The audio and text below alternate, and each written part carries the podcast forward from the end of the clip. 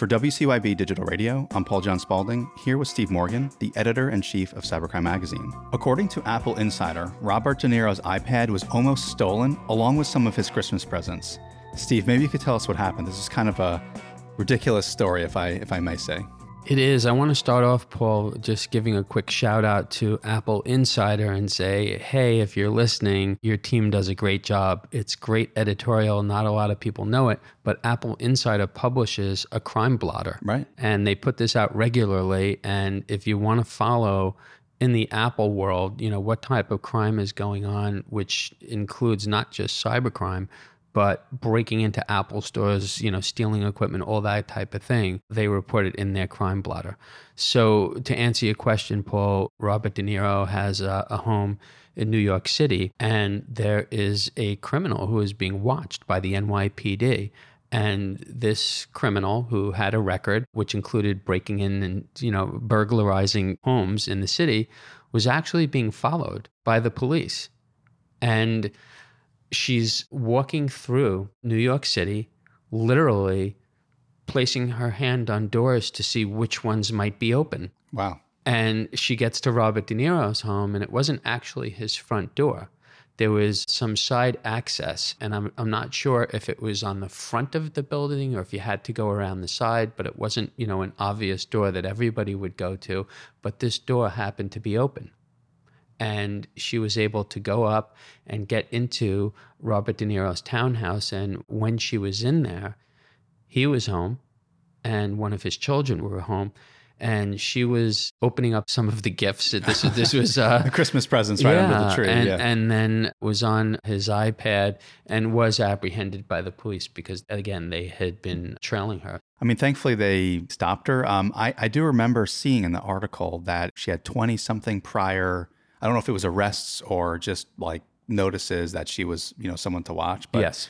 a lot of bad stuff in in, in her past, unfortunately. Mm-hmm. Steve, something quite a bit, in my opinion, more serious. I mean, thankfully, no one got hurt with the, you know, Robert De Niro was fine. Like everyone was fine. Like no one got hurt. It was just, you know, mistaken. And they caught her right away, as you said, they were watching her. So everyone was fine. Something a bit more, I don't know, concerning to me because it could potentially contain a lot of sensitive information is, and this is according to Metro, Members of the British House of Commons and House of Lords had 32 government issued gadgets, including iPhones, iPads, and laptops, go missing in 2022 up until November of 2022.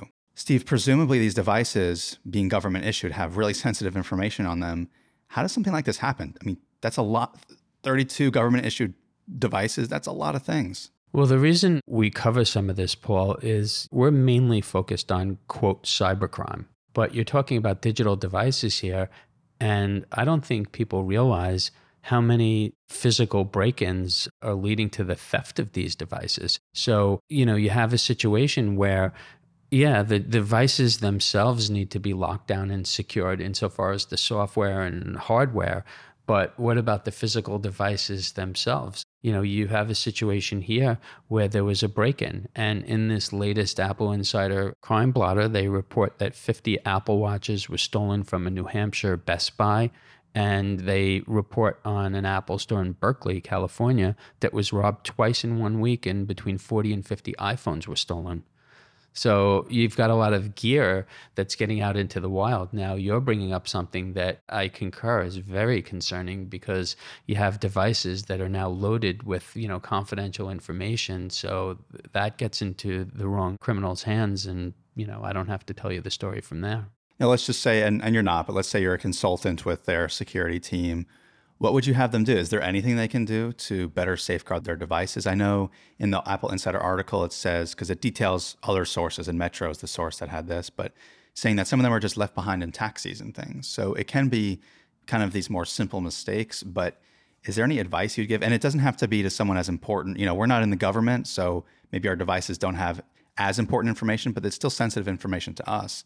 Is there anything we can do to either advise other people or ourselves do to prevent things like that. you know, this? there's a lot of physical security companies out there, and if you're you're big enough and you own enough hardware and you want to take that seriously, well, just like cybersecurity, there's physical security, and some companies do both. So in New York City, as an example, just because they're very popular, you know, mention the name Kroll, K R O L L. They provide physical security services. They have been for decades. They're very well known. And they also provide cybersecurity services. But I would certainly, especially if you're the Apple, you know, store in Berkeley, and this has happened twice in one week, you know, think about physical security and what can you do to, you know, lock down those premises so that you're not going to be a victim again. Well, Steve, this Apple Insider article had a lot of other Apple related incidents. Does anything else stick out to you that you wanted to share with us today? There was a South American organized theft group and they knocked off uh, Dick's store and, you know, there were some other victims. So this is a global issue. Physical security, you know, retail robberies, digital devices that are getting out in the wild. I think it's something that everybody needs to pay more attention to. Obviously, you know, the retailers are the ones who need to take responsibility. Steve, thank you so much for joining us. Yep. Thank you, Paul. To follow all of our media, go to cybercrimemagazine.com.